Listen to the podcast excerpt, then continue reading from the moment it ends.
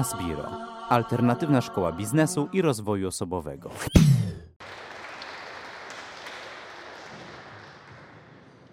Czy lepiej, żebym mówił e, bez mikrofonu, czy z mikrofonem? Z? Bez? To jest pół na pół. E, czy- o, witam, cześć Łukasz. Spróbuję z mikrofonem. Jak będzie za duże echo, to mówcie, to odłożę mikrofon. Jeszcze póki ludzie wchodzą, to myślę, że z mikrofonem będzie głośniej. Mm, Witam wszystkich jeszcze raz. E, Tak jak tutaj e, kolega mnie zapowiedział, e, może mam najdłuższy opis na stronie internetowej, ale to nie znaczy, że najwięcej robię. Może po prostu to jest PR-owo ktoś tam poszalał. W każdym razie mm, dzisiaj chcę Wam powiedzieć kilka historii z mojego doświadczenia. Uważam, że też jeszcze się dużo uczę, jeżeli chodzi o biznes. Może tych firm już kilka jest, ale cały czas e, też chodzę na szkolenia różnego typu. Też pamiętam, jak byłem e, wiele lat temu na jednym z wykładów pierwszych Kamila Cebulskiego, e, który się dzielił też wiedzą z, z licealistami czy z młodymi studentami, więc ja też siedziałem tak jak wy po drugiej stronie zastanawiając się, kiedy to, z tą firmą wystartować, czy już wystartować, czy jeszcze nie.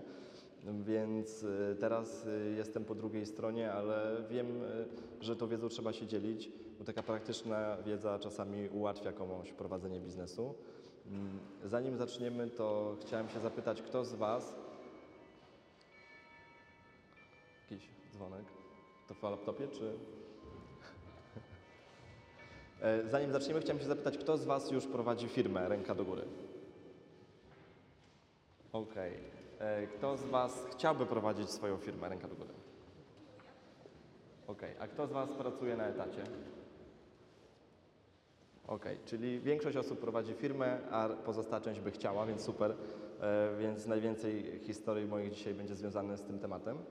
E, Moim celem jest zainspirowanie Was do działań na podstawie kilku moich historii, bo ta historia, która mi się zdarzyła, może zdarzyć się równie dobrze Wam, bo tak jak wspominałem jeszcze kilka lat temu, siedziałem po drugiej stronie i, i słuchałem e, przedsiębiorców, jak robić biznes.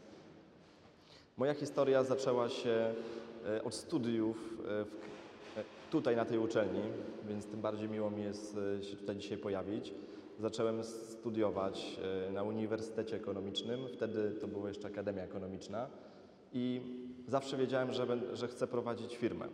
Nie wiedziałem jeszcze jaką firmę, nie wiedziałem jeszcze co to znaczy prowadzić firmę, no ale chciałem prowadzić firmę, więc jak wybierałem kierunek, to foldery przeglądałem różnych uczelni. No i bardzo fajny, kolorowy folder był Uniwersytetu Ekonomicznego. E, mam nadzieję, że tu nikt z uczelni nie słucha dzisiaj. E, więc e, pisało, że jak skończysz ten kierunek, to możesz prowadzić, być przedsiębiorcą, prowadzić firmę i, i być menadżerem. Więc wybrałem e, ten kierunek, no i udało mi się, dostałem się na uczelnię, wystartowałem i pierwszy, e, pierwszy rok e, uczyłem się geografii, historii gospodarczej. Tak trochę nie wiedziałem o co chodzi. Powiedzieli mi, słuchaj, to dopiero się wybiera specjalizację na uczelni, więc siedź cicho, ucz się, wybierzesz specjalizację, wtedy będziesz się uczył konkretnych rzeczy, tego biznesu. No to dobra. Minął drugi rok, trzeci rok. Na trzecim roku wybrałem specjalizację. Nie uwierzycie, ale specjalizację wybrałem e, przedsiębiorczość, innowacje. E, W sumie nie wiem, jak się innowacji można uczyć, ale chciałem się tego uczyć. No i zobaczyłem, że mam e, już przedmioty, które się nazywają zarządzanie ludźmi, podatkami, więc marketing, więc super rzeczy. Też kolejny ciekawy folder. No i co się okazało? Że zacząłem się uczyć, e, w którym kraju najniższe podatki można płacić, że, że tam gdzieś na Cyprze i że pracowników trzeba motywować e, i, i tak dalej. No i, ale dalej mi to nie zbliżało do, do tej mojej własnej firmy. Więc trochę się zastanawiałem, czy, czy dobrze robię. E, I pewnego razu, jak z kolegami zastanawialiśmy się nad własnym biznesem, no to, e, no to zastanawialiśmy się, jaką firmę prowadzić. Skoro możemy robić cokolwiek chcemy, to jaką firmę byśmy sobie mogli wybrać? I właśnie tutaj na uczelni, na kampusie sobie rozmyślaliśmy w przerwach między wykładami albo na wykładach. No i taka, takie nasze marzenie wtedy to było prowadzić, widzieliśmy, były, było kilka osób, które organizowało eventy wtedy dla uczelni. Więc to były eventy dla studentów w klubach muzycznych. Więc moim marzeniem to było mieć właśnie taką, taki event zrobić, takie eventy, no bo mnie studenta wtedy no to nie było stać za bardzo, żeby do takich klubów chodzić, a jak już to tam, nie wiem, maksymalnie y, wystarczał budżet studencki na jedno piwo, a żeby już w ogóle robić takie imprezy i bawić się jeszcze za tym zarabiać, to już w ogóle było marzenie. Więc cały czas miałem takiego kolegę, z którym rozmyślaliśmy, że fajnie by było takie eventy prowadzić. No ale że to pewnie ciężko, że pewnie trzeba mieć znajomości i tak dalej. Szereg wymówek, które często przedsiębiorca na, na samym początku ma. No i pewnego razu e, siedzieliśmy w nowo otwartym klubie muzycznym w Krakowie na szpitalnej. Teraz się to Koko nazywa, wcześniej to był Midgard, kojarzycie? I, e, no i trochę byliśmy odważni, bo już chyba po drugim piwie byliśmy. No i rozmyślaliśmy, że fajnie by było taki biznes eventowy prowadzić. No i kolega mówi, wiesz co, dobrze, że miałem takiego kolegę, który nie miał zahamowań, więc mówi, wiesz co, to zróbmy to. Więc zawołał kelnerkę i mówi, czy jest właściciel tutaj? Ona mówi, no jest, to proszę go tutaj przyprowadzić. Ja mówię, okej. No i przychodzi właściciel, my studenci wtedy trzeciego roku e, i pyta się, "W- dzień dobry, w czym mogę pomóc? A kolega mówi, no to myślimy, no dobra, no to już zaparte trzeba iść. No, że my tutaj chcemy eventy robić. Mówi, no bardzo się cieszę, bo nowy klub otworzyłem, no to jakie macie na to pomysły? Oczywiście wtedy jeszcze żadnego nie mieliśmy, w ogóle nie mieliśmy pojęcia, jak się taki event robi, na czym się zarabia, więc mówimy, no eventy dla studentów. Mówi, no okej, dla studentów może być. I my mówimy, w jaki dzień tygodnia? Mówimy, no w czwartek. Właściciel mówi, no to jest nowy klub, to w weekendy nawet nie mam ludzi, ale jak chcecie zrobić event w czwartek, no to tym bardziej, proszę bardzo, mogę Wam otworzyć klub w czwartek. Nie wiedzieliśmy wtedy, że w weekendy jest łatwiej. Myśleliśmy, że czwartki są takie studenckie. E, No i powiedział, ok, no to co potrzebujecie? My powiedzieliśmy, no w sumie to klub y, udostępni. Y, No i nie wiem, zapłacimy Wam za DJ-ów, zapłacimy Wam za trochę obsługę i zrobimy reklamę i przyprowadzimy studentów, a my sobie zarobimy na wstępach, no bo wiedzieliśmy, że takie imprezy są biletowane. Nie wiedzieliśmy wtedy, że w ogóle kluby pokrywają te koszty normalnie studentom, jak sobie orga- oni organizują te imprezy, więc po- zaproponowaliśmy, że my pokryjemy wszystkie koszty. No i tak się zaczęło. Ustaliliśmy termin, wróciliśmy. Na drugi dzień, jak wstaliśmy, to dopiero do nas dotarło, że mamy zrobić event dla studentów. W czwartek, tak? W nowym klubie niepopularnym, o którym nikt nie słyszał i tak dalej, i tak dalej. No ale powiedzieliśmy, no dobra, no to zaczynamy, tak? Więc pojechaliśmy do, y, od czego trzeba zacząć? Oczywiście od y, plakatu, więc zrobiliśmy plakat, pojechaliśmy do drukarni, Chcieliśmy zrobić najlepszy event, jaki w ogóle się da zrobić. Wcześniej to takie eventy były raz w miesiącu i studenci na ksero y, robili odbitki, no i wywieszali na uczelni kilka takich odbitek, że jest impreza i to wystarczało. My pojechaliśmy do drukarni, no i znowu z tym moim kolegą, który ma bardzo duże e, pomysły.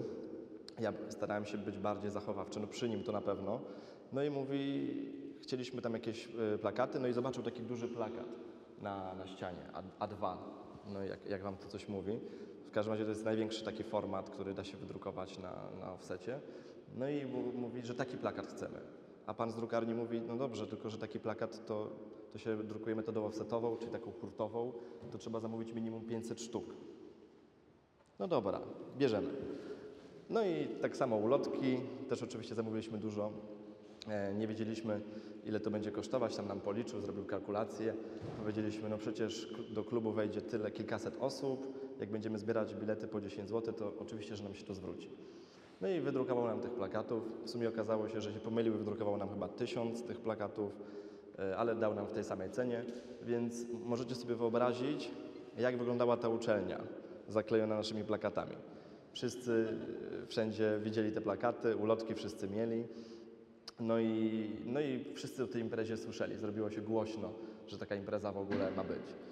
Więc już zacierałem ręce, że pierwszy biznes, pierwszy event od razu będę z- strasznie dużo pieniędzy zarobię, bo już na kalkulatorze policzyłem sobie, ile maksymalnie ludzi wchodzi do klubu, razy 10 zł, no minus te plakaty i tam jakieś obsługa. Fajnie to bardzo wychodziło, jeżeli chodzi o cyfry. No i przyszedł dzień imprezy. Oczywiście ludzie dopisali. Kolega siedział na bramce i kasował wstęp. No a ja na dole tam sprawdzałem, czy wszystko jest ok, e, czy wszyscy mają co pić i tak dalej. E, Zacząłem już wydawać pieniądze, które e, myślałem, że zarobię tego dnia. No i co, słuchajcie, impreza super, jedna z lepszych imprez. Właściciel powiedział, że w ogóle to jest bardzo dobra impreza, full ludzi.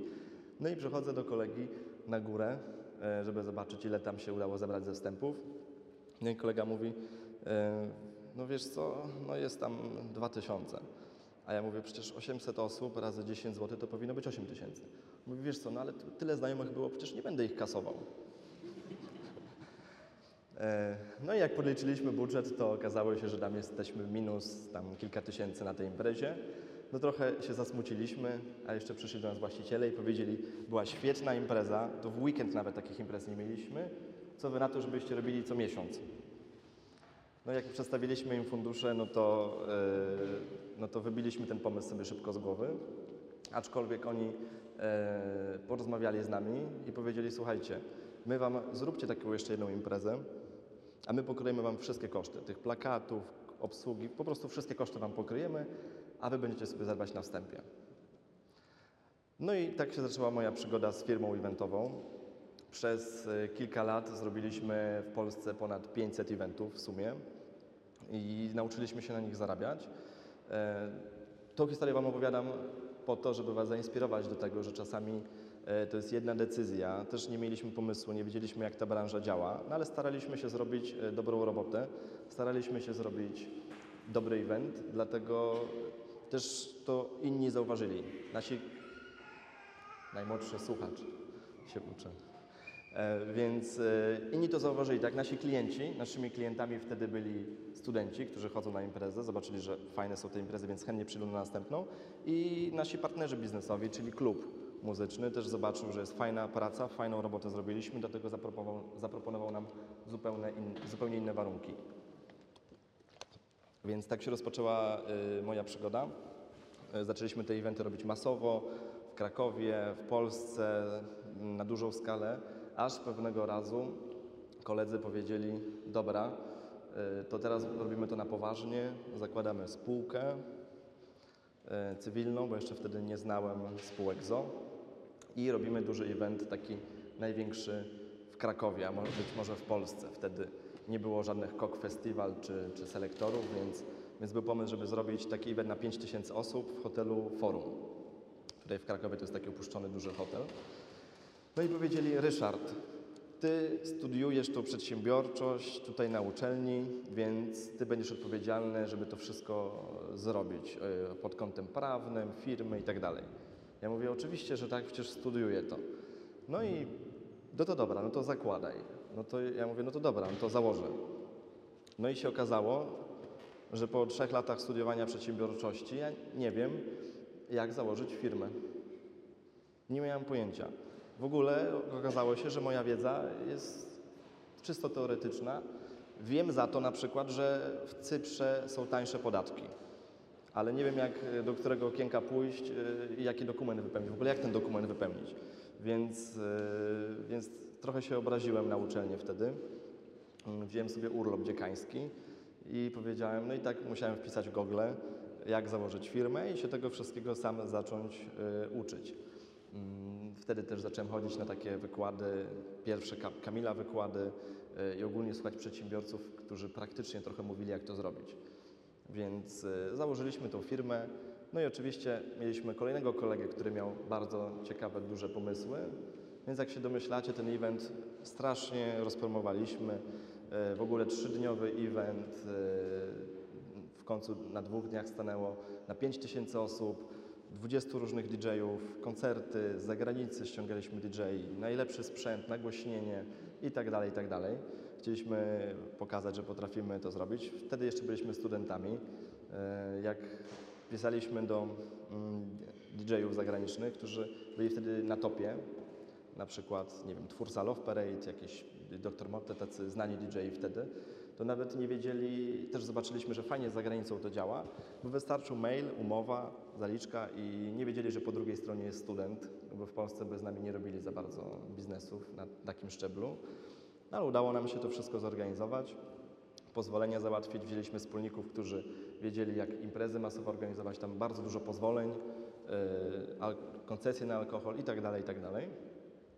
No po czym yy, w Juvenalia to zrobiliśmy w maju Krakowie. I po czym tydzień wcześniej dostajemy telefon z kogoś od Urzędu Miasta i żebyśmy, e, że jest taka sprawa, że tutaj mamy event, to jest po drugiej stronie Wawelu, a na Wawelu będzie wtedy szczyt energetyczny i prezydent Kaczyński, jeszcze kilku innych ma być, więc y, czy jest taka prośba, żebyśmy przenieśli ten event e, tydzień później albo tam miesiąc później. No, nie było to możliwe, ponieważ e, te wszystkie gwiazdy, to u nich się pół roku wcześniej e, terminy rezerwuje, więc następny termin, który już opłacony oczywiście mieli, to by był za pół roku, prawda? Miejsce, no juvenalia też są raz w roku i tak dalej, więc e, jak policzyliśmy sobie, co by się stało, no to jakbyśmy przenieśli to później, no to byśmy zbankrutowali. Większość pieniędzy mieliśmy zarobić na utargu z baru. Więc nasz pomysł był taki, że po prostu będzie dużo ludzi, ktoś tam kupi bilety, ale głównie zarobimy sprzedając ludziom alkohol, ponieważ to było miejsce, gdzie my sami te bary przygotowaliśmy, więc y, cała marża dla nas, tak? 5 tysięcy osób, każdy po 2-3 piwka wypije, prosty rachunek. No i nie zgodziliśmy się, żeby przenieść tą imprezę tydzień później. No to urzędnicy byli bardzo źli i mieliśmy wszystkiego rodzaju kontrole przez najbliższy tydzień do tej imprezy, nawet na imprezie i tak dalej. No ale mieliśmy na szczęście wszystkie pozwolenia, więc y, prawie nic nie mogli nam zrobić. E, No i event pierwszego dnia wyszedł super. Drugiego dnia, y, pod sam koniec była, policja oczywiście przyjeżdżała, ale były pozwolenia. Nikt policji nie zapraszał, bo przeczytaliśmy w przepisach, że jak policję zaprosisz na swój teren, to oni mogą wtedy wejść i rozpocząć jakieś tam swoje czynności. Jak ich nie zaprosisz, to mogą tylko stać i się patrzeć, bo się nic nikomu nie dzieje, prawda?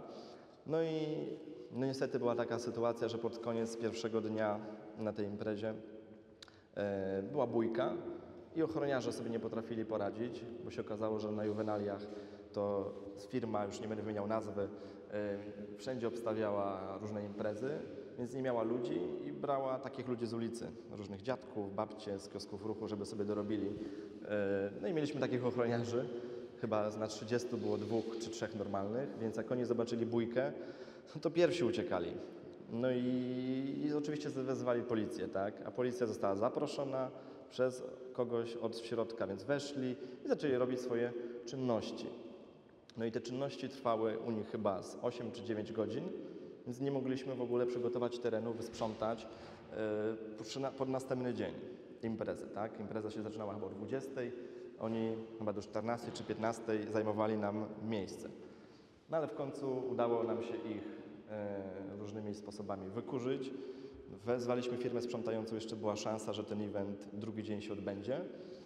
Aczkolwiek zobaczyliśmy, że i tak podjechała policja i powiedzieli, zaczęli się kręcić, no i e, zaczęliśmy się ich dopytywać już tak prywatnie, co tutaj będą robić. No i powiedzieli, że no, nie mogą nam tej imprezy oficjalnie zamknąć, ale mają prawo każdego wylegitymować, tak? No Mówię, no tak. No to ile osób się spodziewacie? No mówimy kilka tysięcy. No to ile osób wejdzie, jak będziemy każdego legitymować? Ja mówię, no, no niedużo. No to mówię, czyli lepiej nie robić tutaj tej imprezy. No lepiej nie róbcie. No i tak yy, się okazało, że nie możemy tego drugiego dnia zrobić. Mm. No nie byliśmy pocieszeni, szczególnie, że mieliśmy kilka tysięcy biletów sprzedanych. E, Część osób pewnie z Nowej Huty te bilety kupiła i niekoniecznie by się ucieszyli, jakby do tej imprezy nie doszło. E, A niekoniecznie byśmy mieli oddać z czego im te pieniądze, ponieważ mieliśmy zarobić dopiero na barze z alkoholu i wtedy z z tego zapłacić wszystko. Wszystkie faktury sobie, które mogliśmy, e, ustaliliśmy, że zapłacimy po evencie, czyli z tych pieniędzy z baru. No i zostało nam, e, budżet nam się nie spiął, Ale nie poddaliśmy się. Znaleźliśmy klub, który pomieści 2000 osób. Wtedy to był Kameleon w Krakowie. Kojarzycie?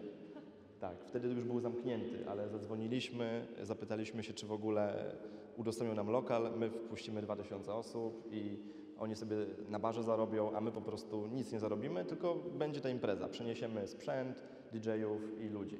Więc już na tym nic nie zarobiliśmy, ale przynajmniej ta impreza się odbyła. No i, no i super był event, aczkolwiek jak podliczyliśmy później nasze zobowiązania, no to byliśmy ze 100 tysięcy do tyłu. No i tak się skończyła moja pierwsza przygoda e, z firmą eventową i z dużym biznesem, tak? I po co Wam to mówię? E, Znowu, żeby Was zainspirować do tego, że na uczelni nie zawsze e, są takie praktyczne rzeczy, więc jak studujecie to fajnie, tylko nie popełnicie tego błędu, że będziecie się uczyć teorii i będziecie czekać, aż skończycie studia i wtedy nagle zaczniecie się uczyć praktyki. Bo większość osób y, zaczyna się edukować wcześniej praktycznych rzeczy i, i też Wam to polecam, szczególnie jak myślicie o założeniu firmy. To próbujcie już na studiach. Ja wiem, jak się studiuje, y, szczególnie na takich ogólnych kierunkach. Jest dużo bardzo czasu, więc można próbować ze swoją działalnością. Jeżeli zbankrutujecie albo Wam się nie uda, to nie są najczęściej duże kwoty. I tak jesteście na utrzymaniu, albo się sami utrzymujecie, albo Wam rodzice pomagają. Więc lepiej jest teraz popróbować, niż w wieku na przykład 40 lat, gdy macie rodzinę i wtedy jest trochę gorzej. Ta strefa komfortu yy, i bezpieczeństwa jest inna. Nauczyło mnie to też, e, że pomysł jest bardzo ważny. Jeżeli wy w niego wierzycie, to, to nic nie stoi na przeszkodzie. Przykład naszej agencji eventowej, który się narodził przy piwie i od razu zaczęliśmy działać. Więc często przedsiębiorców też blokuje to działanie, że mają bardzo dużo pomysłów, e, bardzo dużo czasami wymówek, ale nic nie zrobią w tym kierunku, żeby je realizować. Firma eventowa, nasz pierwszy event był na minusie. Nie były to duże pieniądze, dla studenta były spore, ale pokazało to, że potem ludzie zauważyli, że robimy dobrą robotę i 500 eventów już zrobiliśmy na plusie. Czy większość eventów, bo już na plusie, bo już to mieliśmy. E, Po tym dużym evencie może trochę za bardzo się porwaliśmy na, na, duży, na duży budżet, na duży biznes i nie udał się ten event do końca, więc też e, dlatego wtedy poznałem się z Kamilem i to był jeden z przykładów, e, który nawet opisuję w swojej nowej książce e, Biznes w kraju dziadów. Polecam każdemu przeczytać, e, gdzie czasami zrobisz wszystko dobrze, ale na przykład urzędnik, urząd albo ktoś z zewnątrz przeszkodzi ci. Więc warto się od razu zabezpieczać. Ja teraz, jak przeczytałem sobie tego e-booka, to zobaczyłem, ile tam jest historii i możemy się na tym uczyć, żeby nie popełniać na swoim przykładzie tych błędów. Mm, Mi to zajęło kilka lat e, i dużo mnie kosztowało, żeby się na przykład nauczyć, że spółka ZO jest najtańszą chyba formą prowadzenia działalności i najbezpieczniejszą niż na przykład działalność gospodarcza. Kiedyś mi się wydawało, jak miałem działalność jednoosobową, jak można prowadzić spółkę ZO? Przecież księgowość jest 2000 zł. To tyle to jest mój zysk. To jak będę prowadził spółkę ZO, tak? Teraz tych spółek mam 10 i nie płacę tyle za księgowość. Yy, można zrobić to taniej. Kamil opisuje mniej więcej w książce, yy, jak to można zrobić. Tak samo umowy o pracę, umowy cywilnoprawne. W spółce ZO zarząd może pobierać wynagrodzenie, które nie jest uzusowane. To już jest najtańsza forma yy, w sumie wynagradzania członków zarządu i właścicieli, więc szereg różnych rzeczy. Więc polecam takie konferencje jak ta, czy słuchać przedsiębiorców, uczyć się od nich. Dużo mogą Wam zaoszczędzić pieniędzy i pomóc w biznesie. Nie zawsze trzeba wszystkie błędy popełniać samemu. Kolejna rzecz, y, jak zbankrutowaliśmy po tym dużym evencie, to znowu y, mieliśmy wszystkiego dość, aczkolwiek y, odezwały się do nas firmy, z którymi współpracowaliśmy przy tym evencie i powiedziały, słuchajcie, to co wy zrobiliście, taki duży event, to my nawet ani w swoich klubach muzycznych, ani w swoich firmach nie robimy czegoś takiego, bo to jest dla nas za duże. Wam się to udało, Wiemy, że Wam się budżet nie spiął, ale to nie była Wasza wina do końca, więc zaproponowali nam współpracę. I zaczęliśmy wtedy opiekować się jako agencja, y, zarządzać y, klubami muzycznymi, restauracjami i szybko się odrobiliśmy, spłaciliśmy swoje długi E, Było nas trzech, więc tam nie, to udało nam się w ciągu tam roku czy dwóch e, pospłacać. E, I znowu prowadzić dochodową firmę. Więc znowu bardzo dużo się nauczyłem przy tym evencie, bardzo dużo się nauczyłem bankrutując. Nie jest to takie straszne, chyba że, chyba, że tutaj wchodzą w grę takie pieniądze, których już jest ciężko spłacić. Też Kamil o tym opisuje, że w Polsce nie opłaca się bankrutować, lepiej wyjechać do Anglii, ale, ale jeżeli chodzi o takie mniejsze budżety, mniejsze wyzwania, to szczególnie jak jesteś młody, to możesz zaryzykować i, i polecam, bo ja bym zrobił to jeszcze raz. Tyle, co się nauczyłem, tyle, co pozyskałem kontaktów i później doświadczenia biznesowego i, i, i firmy chciały ze mną działać, robiłem dobrą robotę i byłem zaangażowany. Więc y, taką miałem pierwszą przygodę z biznesem, z pierwszymi działalnościami, ze spółkami. No i następnie pomyślałem sobie, dobrze, y, studia dokończyłem, przychodziłem tylko na egzaminy. y, Studiowałem dziennie, ale powiedziałem sobie, że będę tylko na egzaminy przychodził. Jak się uda, to skończę, jak nie, to nie. No, po 8 latach się udało, więc obroniłem się y, niedawno. Y, I pomyślałem sobie, dobra, czas na prawdziwy biznes. Już koniec takiego e, biznesu, ale po tym bankructwie miałem chwilowe załamanie, więc mówię, trzeba w takim razie, nie nadaje się do biznesu. Za dużo tego wszystkiego. Mały event, mieliśmy bankructwo, duży event, było bankructwo, nie wiemy jak to robić, zarządzać. Ciężko jest prowadzić firmę, więc powiedziałem sobie, czas pracować na etacie. Więc zacząłem wysyłać CV, no i wysłałem ze trzy, nie dostałem żadnej pracy. W sumie nie wiedziałem, jakiej, jakiej, jaką chcę znaleźć. Więc znowu się umówiłem z moim kolegą, który nie ma zahamowań. Usiedliśmy i pomyśleliśmy, co taki kończący, kończący uczelnię student, bo jeszcze tam studiowałem, mógłby robić, żeby była fajna praca. No i kolega mówi, ty, wiesz co, mam. E, samochody firmowe samochody, sprzedaż flotowa samochodów. No bo to co za robota? Idziesz sobie do pracy, pijesz kawę w garniturze, w salonie samochodowym, bierzesz sobie nowy samochód, jedziesz do klienta, robisz mu prezentację, on kupuje, ty zgarniasz prowizję i wracasz sobie. Więc jeździsz nowymi samochodami, pijesz dużo kawy i robisz dużo prezentacji i zarabiasz. No, ja mówię, wiesz co, spróbujmy. No i zaczęliśmy szukać w internecie tych ogłoszeń. Oczywiście nie było za bardzo takich ogłoszeń. No to ja już odpuściłem, mówię, dobra, nie da się. A kolega mówi, nie, poddajemy, nie poddajemy się. Ubieraj garnitur i jedziemy.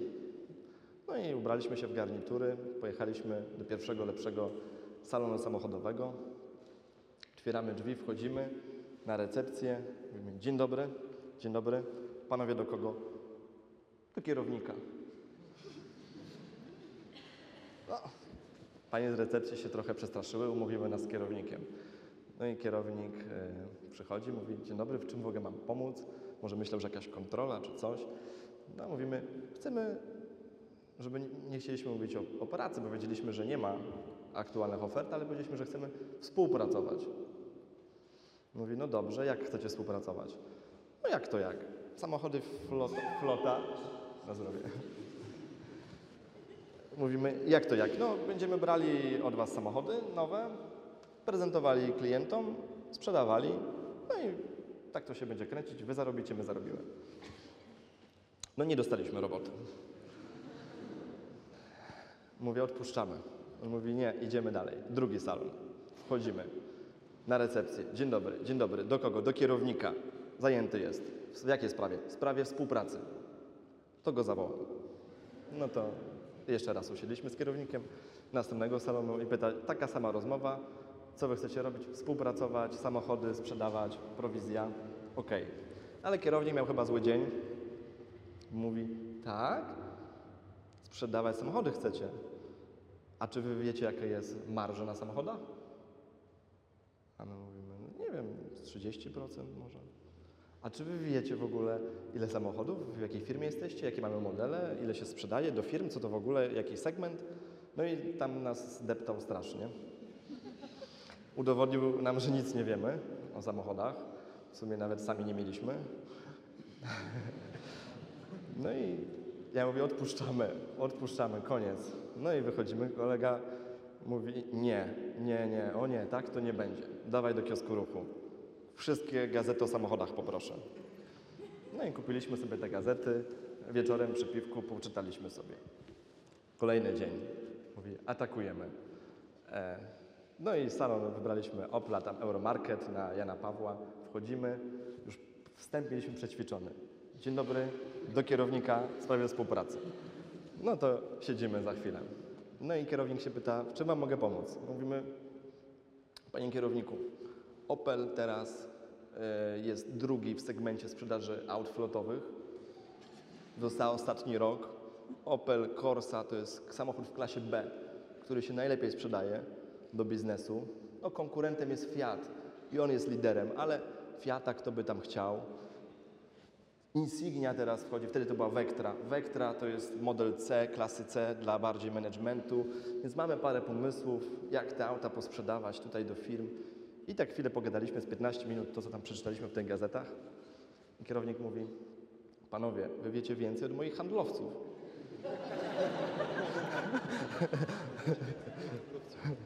Mówi, kiedy możecie zacząć? No i mówimy w poniedziałek. No i dobra. No i w poniedziałek y, dostaliśmy robotę. No i zaczęliśmy prac, pracę w tym, y, w salonie. No i słuchajcie, myślałem, że wiesz, duży, salon, milionowe obroty, samochody i tak dalej. No i okazało się, że y, wcale to tak od środka fajnie nie wygląda. Czyli tak, trzeba dzwonić gdzieś na zimno do klientów i szukać. Trzeba coś sprzedawać. Oferty w sumie nie miałem. Musiałem sobie wejść na Google i zrobić sobie sam ofertę.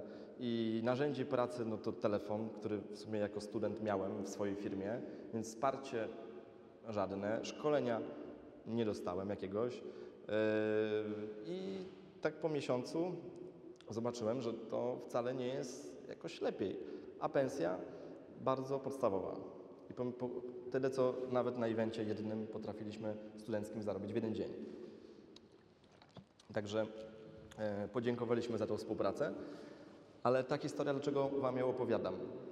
Ponieważ e, to pokazuje, że jeżeli się uprzesz, uprzesz na coś, e, to jesteś w stanie to zrobić. Jeżeli chodzi na przykład o szukanie pracy, wiem, że większość z Was nie będzie pewnie pracy szukać, bo chcecie od razu wystartować z własną działalnością, ale to pokazuje, że jeżeli macie pomysł i chcecie go realizować, nie patrzcie, czy w internecie jest oferta, czy się na tym znacie, bo można w internecie sobie o tym poczytać i, i tyle materiałów jest w książkach, w czasopismach, czy w Google, czy na YouTubie, że spokojnie możecie być y, specjalistami w danej dziedzinie, jeżeli troszeczkę poczytacie. Y, Ja miałem wszystkiego rodzaju wymówki. Gdybym y, nie miał takiego kolegi, który mnie trochę popychał do przodu, to pewnie siedziałbym do dzisiaj i wysyłał CV i zastanawiał się, jaką firmę założyć, że na to nie ma popytu, tutaj jest ciężko, tam jest konkurencja. Więc y, to nam uświadomiło, że, że warto szukać różnych rozwiązań i działać. Przede wszystkim działać, popełniać błędy, uczyć się na tych błędach. I w dwóch czy trzech salonach nam nie wyszło, ale nauczyliśmy się, jak rozmawiać w czwartym i tak dalej. Później z klientami waszymi, jak założycie własną firmę, to też na początku musicie trochę improwizować. Przecież zawsze jest ten pierwszy klient, który jak się Was zapyta, czy macie tym doświadczenie, to musicie powiedzieć o człowieku, pewnie, że tak, a robicie coś pierwszy raz. Więc y, trzeba trochę poimprowizować, przede wszystkim działać. Więc po tej y, lekcji pomyślałem, że wracam do przedsiębiorczości, tylko że teraz chcę mieć prawdziwą firmę. Prawdziwą firmę, czyli ja sobie to uświadamiałem, że prawdziwa firma to jest biurko, biuro, bo wcześniej pracowałem z domu, telefon i klienci dzwonią na ten telefon, ty odbierasz, sprzedajesz im, wystawiasz fakturę i zarabiasz. Więc tak pomyślałem, tak zrobiłem, więc wynająłem biuro, na czym się znałem, pomyślałem, na czym się znam, yy, no te eventy robiłem, no to event nie sztuka zrobić, bo możecie sobie sami zadzwonić do lokalu i wynająć yy, lokal na imprezę i zapłacić. Tylko co dalej? Jakie jest wyzwanie? Trzeba zaprosić ludzi, sprzedać bilety, czyli marketing, reklama, sprzedaż. Na tym się znałem. No to założyłem agencję reklamową. Grafika, no i tak, yy, wtedy słuchajcie, byłem spłukany, bo to było po bankructwie, tym dużym evencie. Na tym etacie za dużo nie zarobiłem, bo się urwałem po miesiącu, więc nie miałem pieniędzy. To był jedyny problem. A chciałem mieć taką firmę z prawdziwego zdarzenia. No i słuchajcie, znowu wymówki. wymówki, tak? Ile pieniędzy trzeba, żeby założyć firmę? I nie mówię takiej firmie w domu, tylko biuro, pracownik, komputer i tak dalej. Nie trzeba mieć za dużo pieniędzy. Jak ja to zrobiłem? Ja nie miałem wtedy nic. Więc dogadałem się, że wynajmujemy biuro. Jeszcze dwie inne firmy wynajmowały, więc powiedziałem, że ja sobie też tam dwa pokoje wynajmę. Czynsz płatny jest za miesiąc. I faktura tam 14 dni, czyli w sumie za półtora miesiąca. Świetnie. Wziąłem grafika, z którym współpracowałem e, na, podczas eventów i mówię, słuchaj, ile chcesz zarabiać? Tyle. No, połowę z tego mogę Ci dać, na pół etatu Cię wezmę. Na początku, bo nie będę miał zleceń tyle. Dobra. Kiedy pensja? Za miesiąc, 10, czyli jeszcze tak nawet 40 dni. Ok. Został komputer, bo ja miałem laptopa, ale grafik nie ma. On nie weźmie swojego z domu. No to mówię, dobra, komputer, 2000. No, znalazłem znajomego, który ma sklep komputerowy. I mówię, słuchaj, wezmę od Ciebie ten komputer, czy dasz mi fakturę 30 dni termin płatności? Mówi, dobra, no to super, wziąłem komputer. No i uruchomiliśmy biuro. e, Aha, biurko kupiłem w komisie za 50 zł, więc tyle miałem. E, Całkiem fajne. Pozbyłem się go niedawno w sumie. E, Siedziałem na nim jeszcze niedawno, więc nie takie złe było. I, no i wystartowaliśmy, tak? Uruchomiłem telefon, grafika, policzyłem sobie, że zaraz tutaj zrobimy stronę internetową za 5 tysięcy, tu odpalę grafikowi, tu zapłacę za biuro, jeszcze mi zostanie 2000. No super biznes. E, No i usiadłem przy biurku, no i czekałem, aż telefon będzie dzwonił. Jak myślicie, ile telefonów otrzymałem? No, nie dostałem żadnego telefonu, więc zacząłem się interesować, no jak to, przecież firma, jest już biuro, jest już wejście, jest telefon. To jest prawdziwa firma, to nie jest już taka agencja eventowa, którą kiedyś miałem. Więc zacząłem się interesować, skąd zdobywać klientów. Nie lubiłem dzwonić na zimno, więc odkryłem wtedy networking. Czyli żeby zobaczyć, jakie się ma kontakty, porozmawiać ze znajomymi, że w ogóle robisz agencję reklamową i tak dalej. No i udało mi się zrealizować pierwsze zlecenie za tyle, ile chciałem, zrobiłem, wystawiłem fakturę, przelew nie dotarł. Mieliście kiedyś taką sytuację, że na termin Wam ktoś nie, nie zapłacił na czas? No ja tak miałem i to teraz zobaczyłem, że w Polsce to jest normalne. E, Wcześniej to nie wiedziałem. Myślałem, że jak jest termin, to ci każdy zapłaci. No i znowu był problem, ale na szczęście mieliśmy tam inne drobne zlecenia. No i udało się na te pierwsze miesiące zarobić i, i kontynuować tą działalność. A ja się nauczyłem, e, jeżeli chodzi o networking, trafiłem do BNI. Kojarzycie? Kto słyszał o BNI? Więc y, ja wtedy nie słyszałem. Zaprosili mnie na takie spotkanie, y, na, na, na spotkanie networkingowe. No i dowiedziałem się, że w ogóle trzeba z ludźmi rozmawiać o swoim biznesie, żeby wiedzieli, czym się zajmujesz. Że w sumie moi znajomi nie wiedzą, czym się zajmuję. Nawet moja rodzina nie wiedziała, czym się zajmuję. I tutaj znowu, co mogę Wam doradzić? Jeżeli e, startujecie z własnym biznesem, zastanawiacie się, skąd wziąć klientów, to networking, jeden z najtańszych i najprostszych i najbardziej skutecznych sposobów. Przede wszystkim powiedzcie ludziom, których znacie, co robicie i upewnijcie się, że to rozumieją. Ja po paru latach prowadzenia agencji reklamowej e, uczyłem się tego o tym networkingu. Mówię, jak to? Przecież wiedzą, że prowadzę agencję już tyle lat. Ale zrobiłem test i nawet zadzwońcie do swoich rodziców, którzy na pewno Was bezwarunkowo wspierają i zapytajcie się, czy wiedzą, czym się zajmujesz. To jest taki przykład, czy do znajomych. Ja zadzwoniłem i zapytałem się, czy wiesz, czym się zajmuję? No, reklamą. Mówię, no świetnie, a co robię dokładnie? Robiłem strony internetowe. No reklamą, no to nie wiem, może w telewizji? Ja mówię, nie, aha. No i nauczyłem się po tym ćwiczeniu, że ludzie nie wiedzą, czym się zajmujesz. Tak naprawdę ty tylko o tym wiesz. Więc najprostszy sposób, wyciągnij swój telefon, masz tam pewnie ze 200 kontaktów, spokojnie możesz do połowy ludzi zadzwonić. Nieważne, czy to są twoi znajomi, czy się rok nie słyszeliście, czy dwa lata, ale powiedz im, czym się zajmujesz. I jak prowadzisz firmę, to zajmujesz się jakąś rzeczą, czyli pomagasz innym biznesom na przykład, albo ludziom, prawda? Czyli jeżeli robisz strony internetowe, to nie mów, że robisz strony internetowe, tylko na przykład, że pomagasz zaistnieć w internecie, albo pomagasz zdobywać klientów przez internet, albo pomagasz oszczędzać, albo pomagasz, no, w, za, musisz mieć dobrą prezentację, kilkuzdaniową. Nikogo nie interesują aspekty techniczne, yy, jak na początku przynajmniej. w jakiej technologii ty robisz strony internetowe i ilu zatrudniasz programistów. To jest wtórne. Więc naj, najlepsze, jeżeli chodzi o networking i najtańsze, to jest porozmawiać z waszymi znajomymi, z ludźmi, których znacie i powiedzieć, słuchaj, aha, jeszcze jedna wa- ważna rzecz, co często doradcy finansowi, którzy najszybciej korzystają ze swoich kontaktów, robią ten błąd. E, Nie sprzedawaj im, bo wtedy przestaną od Ciebie odbierać telefon. Jak zadzwonisz, cześć, co słychać, dawno się nie widzieliśmy, słuchaj, chciałem coś Ci sprzedać. No nie działa to. E, Bardziej e, poinstruuj kogoś, czym się zajmujesz, że jak ktoś usłyszy, że ktoś potrzebuje takiej usługi, jak Ty robisz, to Cię poleci. Bo każda osoba, z którą się spotykasz, ma dalej w telefonie 200 kontaktów. Więc Twoim celem jest dojście do tych wszystkich kontaktów, żeby jak najwięcej osób wiedziało, czym się zajmujesz.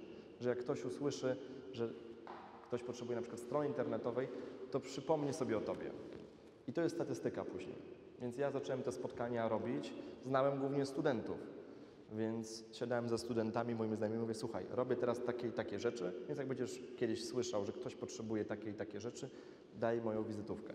I, i te spotkania e, zaowocowały tym, że ktoś usłyszał, kogoś mama prowadziła sklep internetowy i dał mi kontakt, e, kogoś rodzina, kogoś tam znajomy, brat i zaczęło się to rozkręcać. I w Bienaju się nauczyłem, jak robić to w ustrukturyzowany sposób. Czyli jak powinna wyglądać prezentacja, żeby to robić regularnie. Bo jak się pospotykasz przez dwa tygodnie, dostaniesz zlecenie, przestaniesz y, dbać o sprzedaż i o kontakty, to za miesiąc nie będziesz miał zleceń. Więc regularnie się spotykaj. Nawet jak masz klientów i nie potrzebujesz, spotykaj się z nowymi osobami, rozmawiaj. Jeżeli nie masz w firmie handlowca, bo rozumiem, że jak zakładasz firmę, to ty jesteś handlowcem. Więc, yy, więc polecam tak rozbudować swoją sieć kontaktów. To jest najtańsze narzędzie na początku niż yy, marketing. Ja kiedyś siedziałem, robiłem sobie katalogi, a miałem kolegę, który robił spotkania. No i on z tych spotkań, mimo że nie miał żadnych katalogów, nie miał ofert, miał klientów, a ja miałem świetne katalogi i zero klientów. Więc yy, teraz na przykład w swoich firmach już nie robimy katalogów, ale robimy spotkania, tak? Każdy handlowiec u nas mm, ma ilość spotkań tygodniu do zrobienia. I nic nie jest ważniejsze od tych spotkań. Nieważne, czy on sprzedał, czy nie sprzedał, pierwsze co to są spotkania. I tu jest statystyka. Załóżmy na 10 spotkań jednego klienta pozyskujesz, wartość umowy to jest X, tyle jest marży, więc wiesz, że jak zrobisz w tygodniu średnio tyle spotkań, no to tyle zarobisz. Więc jedyną rzecz, którą pilnujemy u handlowców, to jest statystyka spotkań. I u mnie teraz mamy w dziale sprzedaży ponad 20, prawie 30 osób. A raport handlowca też można iść oczywiście w teoretykę, w CRM-y, w jakieś zaawansowane narzędzia, ale jak ja jeszcze zarządzałem działem sprzedaży, to handlowiec przed spotkaniem ze mną miał mi podesłać trzy cyfry.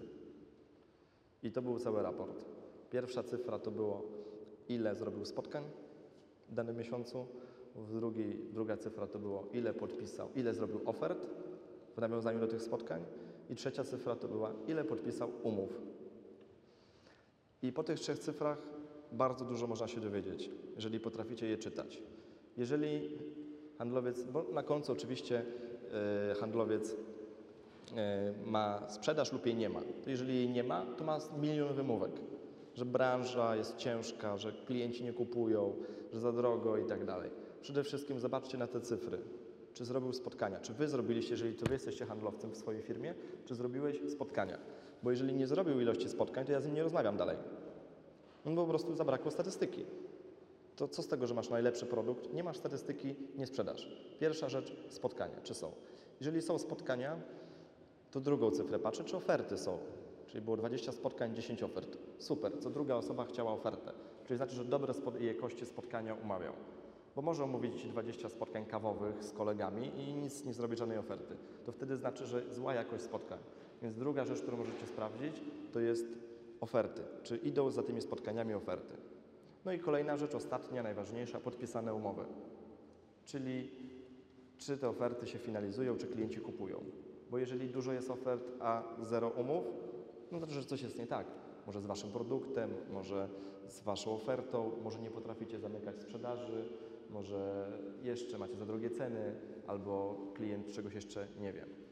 Więc y, te trzy cyfry pilnujcie u siebie, jeżeli zaczynacie firmę szczególnie i to jest, wy jesteście tym handlowcem, żeby była ta statystyka, a jak będziecie mieć kiedyś handlowca, czy już macie, to też pilnujcie mu tych statystyk. To jest ważniejsze niż cokolwiek innego. Ile mamy jeszcze czasu? Czy ktoś mierzy? Bo ja mogę rozmawiać, rozmawiać. Okej. Słuchajcie, y, zostawiłbym ostatnie 10 minut na pytania, bo ja mogę mówić o wielu różnych rzeczach, ale jak będziecie mieli kilka pytań, to może bardziej konkretnie y, powiem, będę w stanie Wam podpowiedzieć na tym, y, na czym Wam zależy. Ja jeszcze bym chciał powiedzieć o rozwoju i sprzedaży. Dlaczego warto się szkolić, chodzić na takie konferencje jak ta, czytać przede wszystkim. Pierwszy mój handlowiec. Nie było zawsze tak kolorowo, że te trzy cyfry rozliczałem i wszyscy sprzedawali. Pierwszy mój handlowiec, ja nie lubiałem sprzedawać, yy, więc do dzisiaj nie lubię. Yy, I pierwszy mój handlowiec zatrudniłem. Udało mi się wynegocjować, byłem dobrym negocjatorem, więc wynegocjowałem, że będzie pracował tylko na prowizji. Więc jak nic nie sprzeda, to nic nie tracę. Super. E, No i przyszedł do pracy pierwszego dnia. Ja mówię, słuchaj, jesteś moim handlowcem, witam serdecznie. No to tak, tu masz wizytówki, tu masz laptopa, a tutaj są drzwi. Musisz przez nie wyjść, posprzedawać moich produktów i wrócić. No i ja Cię podzielę z Tobą prowizją. Pasuje? Pasuje. No to idź. No i jak myślicie, ile sprzedał? Zero. Tak, zero. E, No i mówię, coś tu nie działa, coś tu nie działa. Jak to? Przecież prowizja, to przecież powinien mieć motywację, tak? Ma prowizję, no to nie sprzeda, to nie zarobi. Ja nie muszę go sprawdzać, kontrolować, szkolić, pytać się go. No przecież ma prowizję, tak? Słuchajcie, tak to nie działa. Większość osób, szczególnie na etacie, nie jest zmotywowana sama z siebie. Gdyby byli, to może by bardziej zmotywowani, no to by założyli działalność. Nawet na działalności ja często też sam nie jestem zmotywowany. Ma się lepsze dni i gorsze i pomyślałem sobie, ok, no to zapiszę się na szkolenie w takim razie. Nie zapisałem się na szkolenie ze sprzedaży, tylko na zarządzania sprzedażą. Więc pojechałem na jedno z lepszych takich szkoleń zarządzania sprzedaży, się uczyć jak zarządzać. No i tam e, jeden z trenerów mówi, słuchaj, a ty umiesz sprzedawać? Bo chcesz zarządzać sprzedażą? Ja Mówię, no nie do końca. A czytałeś jakąś książkę ze sprzedaży kiedykolwiek w życiu? Nie. A uczyłeś się, szkoliłeś? Nie. Mówi, wiesz co, no to polecam Ci, żebyś się najpierw nauczył sprzedawać, chociaż trochę, poczytał, pointeresował się tym, a dopiero potem innych z tego rozliczał i motywował. Tak trochę zbity wróciłem e, z tego szkolenia, no ale zamówiłem sobie, znowu wjechał mi ktoś na ambicje, więc zamówiłem sobie wszystkie książki ze sprzedaży w Polsce, jakie były wtedy dostępne. E, Prawie 100 tytułów, audiobooki, kursy, szkolenia, no i przez następny rok czytałem co tydzień jedną książkę ze sprzedaży, uczyłem się w samochodzie audiobooki, a że daleko miałem do pracy, do biura, to codziennie, co trzy dni jedną książkę też jeszcze w samochodzie. Byłem bombardowany tą wiedzą. No i słuchajcie, zacząłem sprzedawać. Zacząłem sprzedawać, zacząłem chodzić na spotkania, zacząłem wiedzieć, co to jest briefing, analiza potrzeb klienta, jak powinno wyglądać spotkanie, y, jak, czy napisać maila podsumowującego, co to jest finalizacja transakcji, zamykanie sprzedaży, że można je zrobić na 20 różnych sposobów, co to jest rekomendacja, co zrobić, żeby klient Cię polecał i tak dalej, i tak dalej. Może trochę nawet przesadziłem za bardzo znowu w teorię, książki i tak dalej, ale polecam każdemu przeczytać przynajmniej jedną książkę ze sprzedaży w życiu. Nieważne, czy będziesz kiedykolwiek sprzedawał, ale ja uważam, że sprzedaje się codziennie. Czyli jeżeli jesteś na etacie, czy na rozmowie rekrutacyjnej, to musisz sprzedać siebie. Jeżeli pozyskujesz wspólnika, to musisz sprzedać swój pomysł, swoją ideę, czy inwestora, czy jeżeli klientowi robisz prezentację, czy jeżeli jesteś grafikiem komputerowym, to musisz sprzedać swój projekt później. Nawet jeżeli robisz to dla kogoś, to komuś przedstawić, zrobić prezentację sprzedażową tego produktu, żeby ktoś odebrał i tak dalej, i tak dalej. Więc polecam każdemu mm, przynajmniej jedną książkę ze sprzedaży, najlepiej kilka. Y, Pewnie tutaj są nawet jakieś tytuły od, od sprzedaży czy przedsiębiorczości. I to nie, nie znaczy, że musicie przeczytać książkę i zrobić wszystko tak, jak w niej napisane. Szczególnie jakichś tam amerykańskich autorów, gdzie podają Ci 100 różnych pomysłów i ktoś mówi, ale ten jeden pomysł nie działa w Polsce. No to dobrze, ale na 100 pomysłów zaadoptuj jeden, dwa, nie musisz wszystkiego wdrażać. To może nie być w Twoim stylu, może to nie być w Twojej branży, ale na pewno przyjdzie Ci do głowy jeden pomysł, który możesz wdrożyć z każdej książki. Jakie tam nawet są, czy jeżeli y, ja Wam opowiadam dzisiaj historię, czy inni y, przedsiębiorcy o swoim biznesie, to nie znaczy, że Wy macie zrobić tak samo. Każdy jest inny, ale jeżeli wyjdziecie chociaż z jedną rzeczą z wykładu, czy z książki, z jedną rzeczą, którą wdrożycie, to jest na plus i będziecie robić ten postęp. Często po szkoleniach ludzie, 90, czytałem badania, chyba 97% osób, po takich szkoleniach jak to, czy sprzedażowych, czy, czy branżowych, nic nie zmienia. I sam się na tym złapałem. Zacząłem jeździć nałogowo na szkolenia różnego rodzaju i wracałem nakręcony. Miałem całą listę zadań do zrobienia, całą listę pomysłów. Cały weekend nie mogłem spać. Ze wspólnikami, z kolegami omawialiśmy, co my zrobimy, co my wdrożymy. Przychodził poniedziałek, otwierało się maila, no i się nagle robił piątek. No i potem kolejny tydzień i kolejny tydzień. No i po paru miesiącach znajdujesz te notatki. Mówisz, nic, nic się nie wydarzyło, tak? I już nawet nie pamiętasz, o czym były te wykłady i tak dalej. Więc też się na tym sam złapałem. Więc fajnie jest, jeżeli chcesz mieć korzyść, jedną rzecz, dwie rzeczy, którą wdrożysz nie za pół roku, tylko już. Którą wdrożysz jutro, którą wdrożysz dzisiaj. Mówimy o networkingu. Większość z Was prowadzi firmy. Porozmawiajcie ze sobą, nawzajem dowiedzcie się, kto się czym zajmuje w przerwach, takich jak ta, czy jutro, jak będziecie. Nie czekajcie, że kiedyś zaczniecie to wdrażać, tak? Więc y, szereg rzeczy, jeżeli chodzi o własny biznes, możecie wdrażać już. Y, Jeżeli chodzi o networking, to też jest jedna z najlepszych form pozyskiwania klientów dla mnie do dzisiaj. Mimo, że spółki mamy już około 10 spółek i większość obsługuje topowe marki, ogólnopolskie korporacje i tak dalej, więc, y, więc mm, ale nadal ponad 50% klientów to jest poprzez rekomendacje. Więc to nie jest tak, że jak masz małą firmę, to te kontakty się liczą, a jak masz dużą firmę, to te kontakty już nie trzeba y, kontynuować współpracy. E, Słuchajcie, czas się kończy, więc ostatnie myślę, że dwa pytania, e, jeżeli macie, to chętnie na nie odpowiem.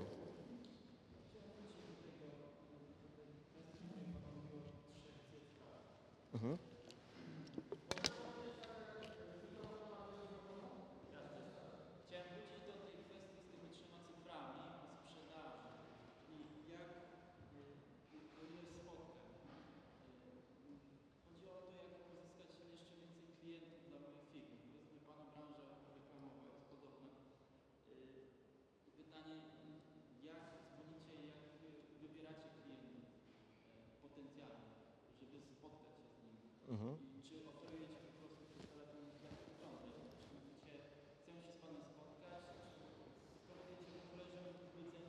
Dobra, już odpowiadam. Powtórzę pytanie, e, czyli jak my te spotkania umawiamy w naszych firmach, czyli ta statystyka spotkań, jak te spotkania umawiamy. Słuchajcie, jest przynajmniej z 10 różnych metod, jak umówić spotkanie. Można dzwonić na zimno, czyli dzwonimy, dzień dobry, e, robimy strony internetowe, czy chcecie kupić stronę internetową. Oczywiście w skrócie, są jakieś skrypty, rozmowy i tak dalej. Nie lubiłem dzwonić na zimno, dlatego chodziłem na na BNI czy na różnego rodzaju spotkania networkingowe, konferencje, tak jak tutaj. I rozmawiałem, uczyłem się oczywiście jak rozmawiać poprzez polecenia i rekomendacje. Można robić reklamę w internecie, czy pozycjonowanie, czy AdWordsy. To też jeżeli ktoś kliknie, wejdzie na stronę, złożycie zapytanie, to możesz się z nim spotkać. U mnie zasada, że zawsze się spotykamy. Nie robimy rzadko oferty bez spotkania, tylko spotykamy się, bo wtedy możesz zrobić analizę potrzeb, poznać klienta i tak dalej.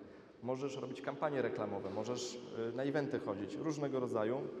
U nas się najlepiej sprawdza ten networking, czyli na przykład, e, tak jakbym był dzisiaj na evencie, to bym się zapytał Was, słuchajcie, kto prowadzi własną firmę? Ręka do góry.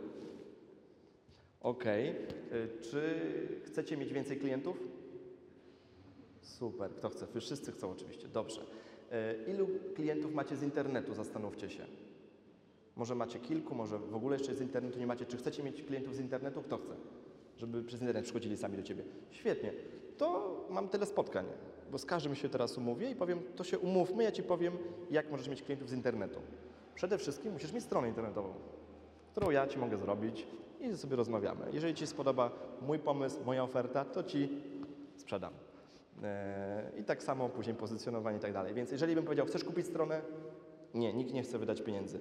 Chcesz mieć klientów z internetu? Tak. Zapraszam na spotkanie ze mną, gdzie Ci wytłumaczę. Więc bardzo prosty system.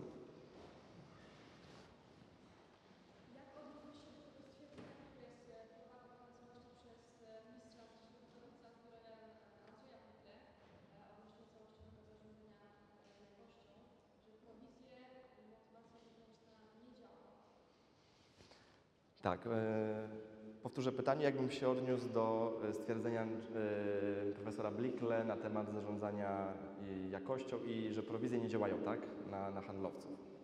Mm, Byłem ostatnio na jego wykładzie e, kilka miesięcy temu, gdzie właśnie ten temat poruszał i zgodzę się z nim, że lepiej motywować innymi rzeczami niż kijem i marchewką.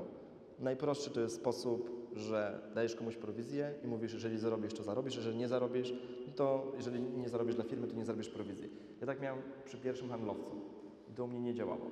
Nie mówię, że u mnie dalej nie ma rozliczeń prowizyjnych. Są te rozliczenia prowizyjne, bo to jest już najwyższy model współpracy. Jeżeli masz z ludźmi relacje, ludzie wiedzą w firmie, jaka jest misja firmy, jest zbudowany dobry zespół i wszyscy działają. Więc ja do tego dążę, aczkolwiek mamy ponad 100 osób i jeszcze nie udało nam się tego tak w 100% wdrożyć. Jest to bardzo ciężkie. Sam profesor Blikle podkreślał, że to jest taki trochę model idealny, do którego trzeba dążyć, Mm, ale przykład, ciężko jest zarządzać, najprościej zarządzać prowizjami, ale to naj, naj, odbija się to w długim okresie na osobie zarządzającej. Przykład, jeżeli handlowiec u mnie na przykład miał target, że ma sprzedać 100, za 100 tysięcy produktów w danym miesiącu, to wtedy ma tam dużą prowizję. A jak sprzeda tam niżej, czyli 50 tysięcy, a poniżej 50 tysięcy nie ma żadnej prowizji, tylko ma samą podstawę. No i wydaje się proste.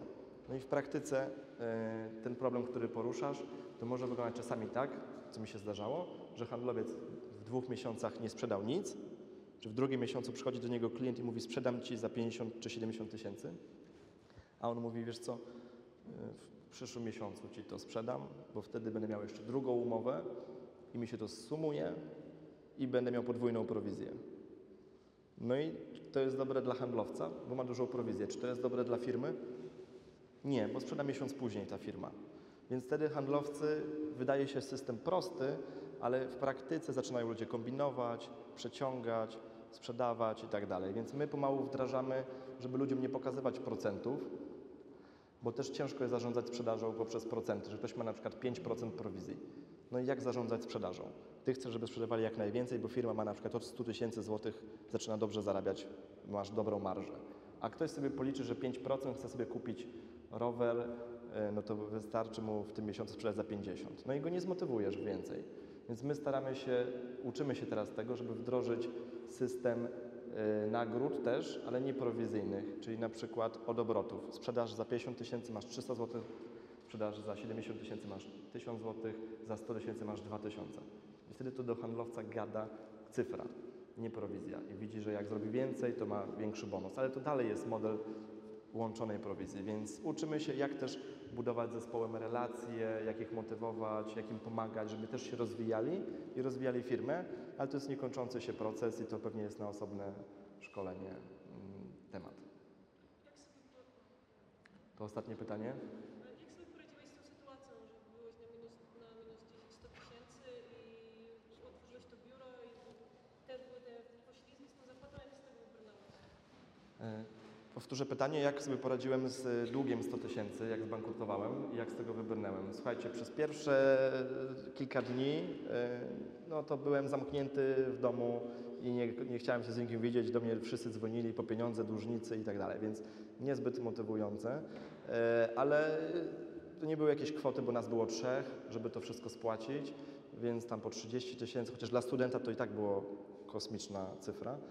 E, Skontaktowałem się, no wszyscy jesteśmy ludźmi, więc skontaktowałem się z każdym e, z tych moich e, wierzycieli.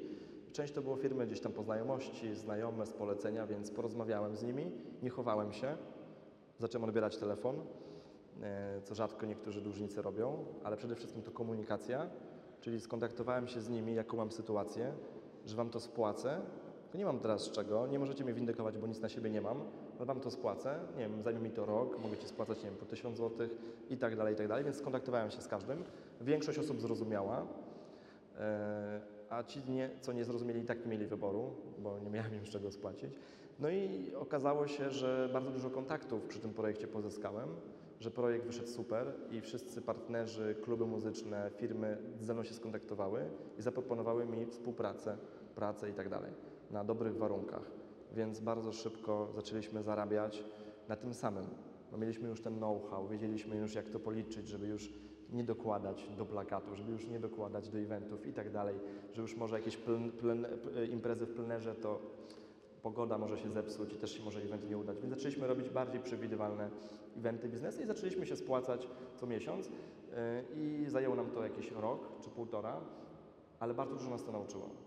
Jak szanować gotówkę w firmie, jaki jest obieg pieniądza w czasie, jak windykacja wygląda yy, i jak, się, jak trzeba się spłacać, to jest marża i szereg różnych rzeczy, więc zbankrutowałbym z chęcią jeszcze raz, bo żadne studia mnie tego by nie nauczyły w tak krótkim czasie. Więc e, przede wszystkim polecam rozmawiać z ludźmi. Wszyscy po drugiej stronie też są ludźmi. Jeżeli macie gorszy moment, firma potrzebuje gotówki, nie wiem, z pracownikami można porozmawiać, z podwykonawcami i tak dalej. Nie ze wszystkimi się da, więc to też jak planujecie rozwój, to nie zawsze się da. Czasami jest pani z urzędu, która mówi, że się nie da. Musi to być wtedy i wtedy, ci zblokuje konto bankowe i nieważne, że masz pieniądze w gotówce. Też mieliśmy taką sytuację, ale to już jest, mam nadzieję, że jak najrzadziej się Wam będzie zdarzać. Ok, słuchajcie, podsumowując, e, ja zachęcam każdego z Was, jeżeli macie ten pomysł na własną firmę, to żebyście go realizowali i podjęli jakieś działania. Nie wiążą się one najczęściej z dużymi budżetami. Większość rzeczy można zacząć bez budżetu albo z kimś się dogadać, pomagać komuś, przy- ale przede wszystkim trzeba zacząć. Więc jeżeli macie jakiś pomysł, polecam go realizować. Y, Nie ma rzeczy takich niemożliwych. Przykłady, które Wam opowiedziałem, miały na celu Was zainspirować do tego. No i polecam każdemu tą drogę przedsiębiorcy, bo ona jest czasami trochę kręta, wyboista, ale bardzo ciekawa y, i jak wytrzymacie, to jest opłacalna. Dziękuję wszystkim za uwagę.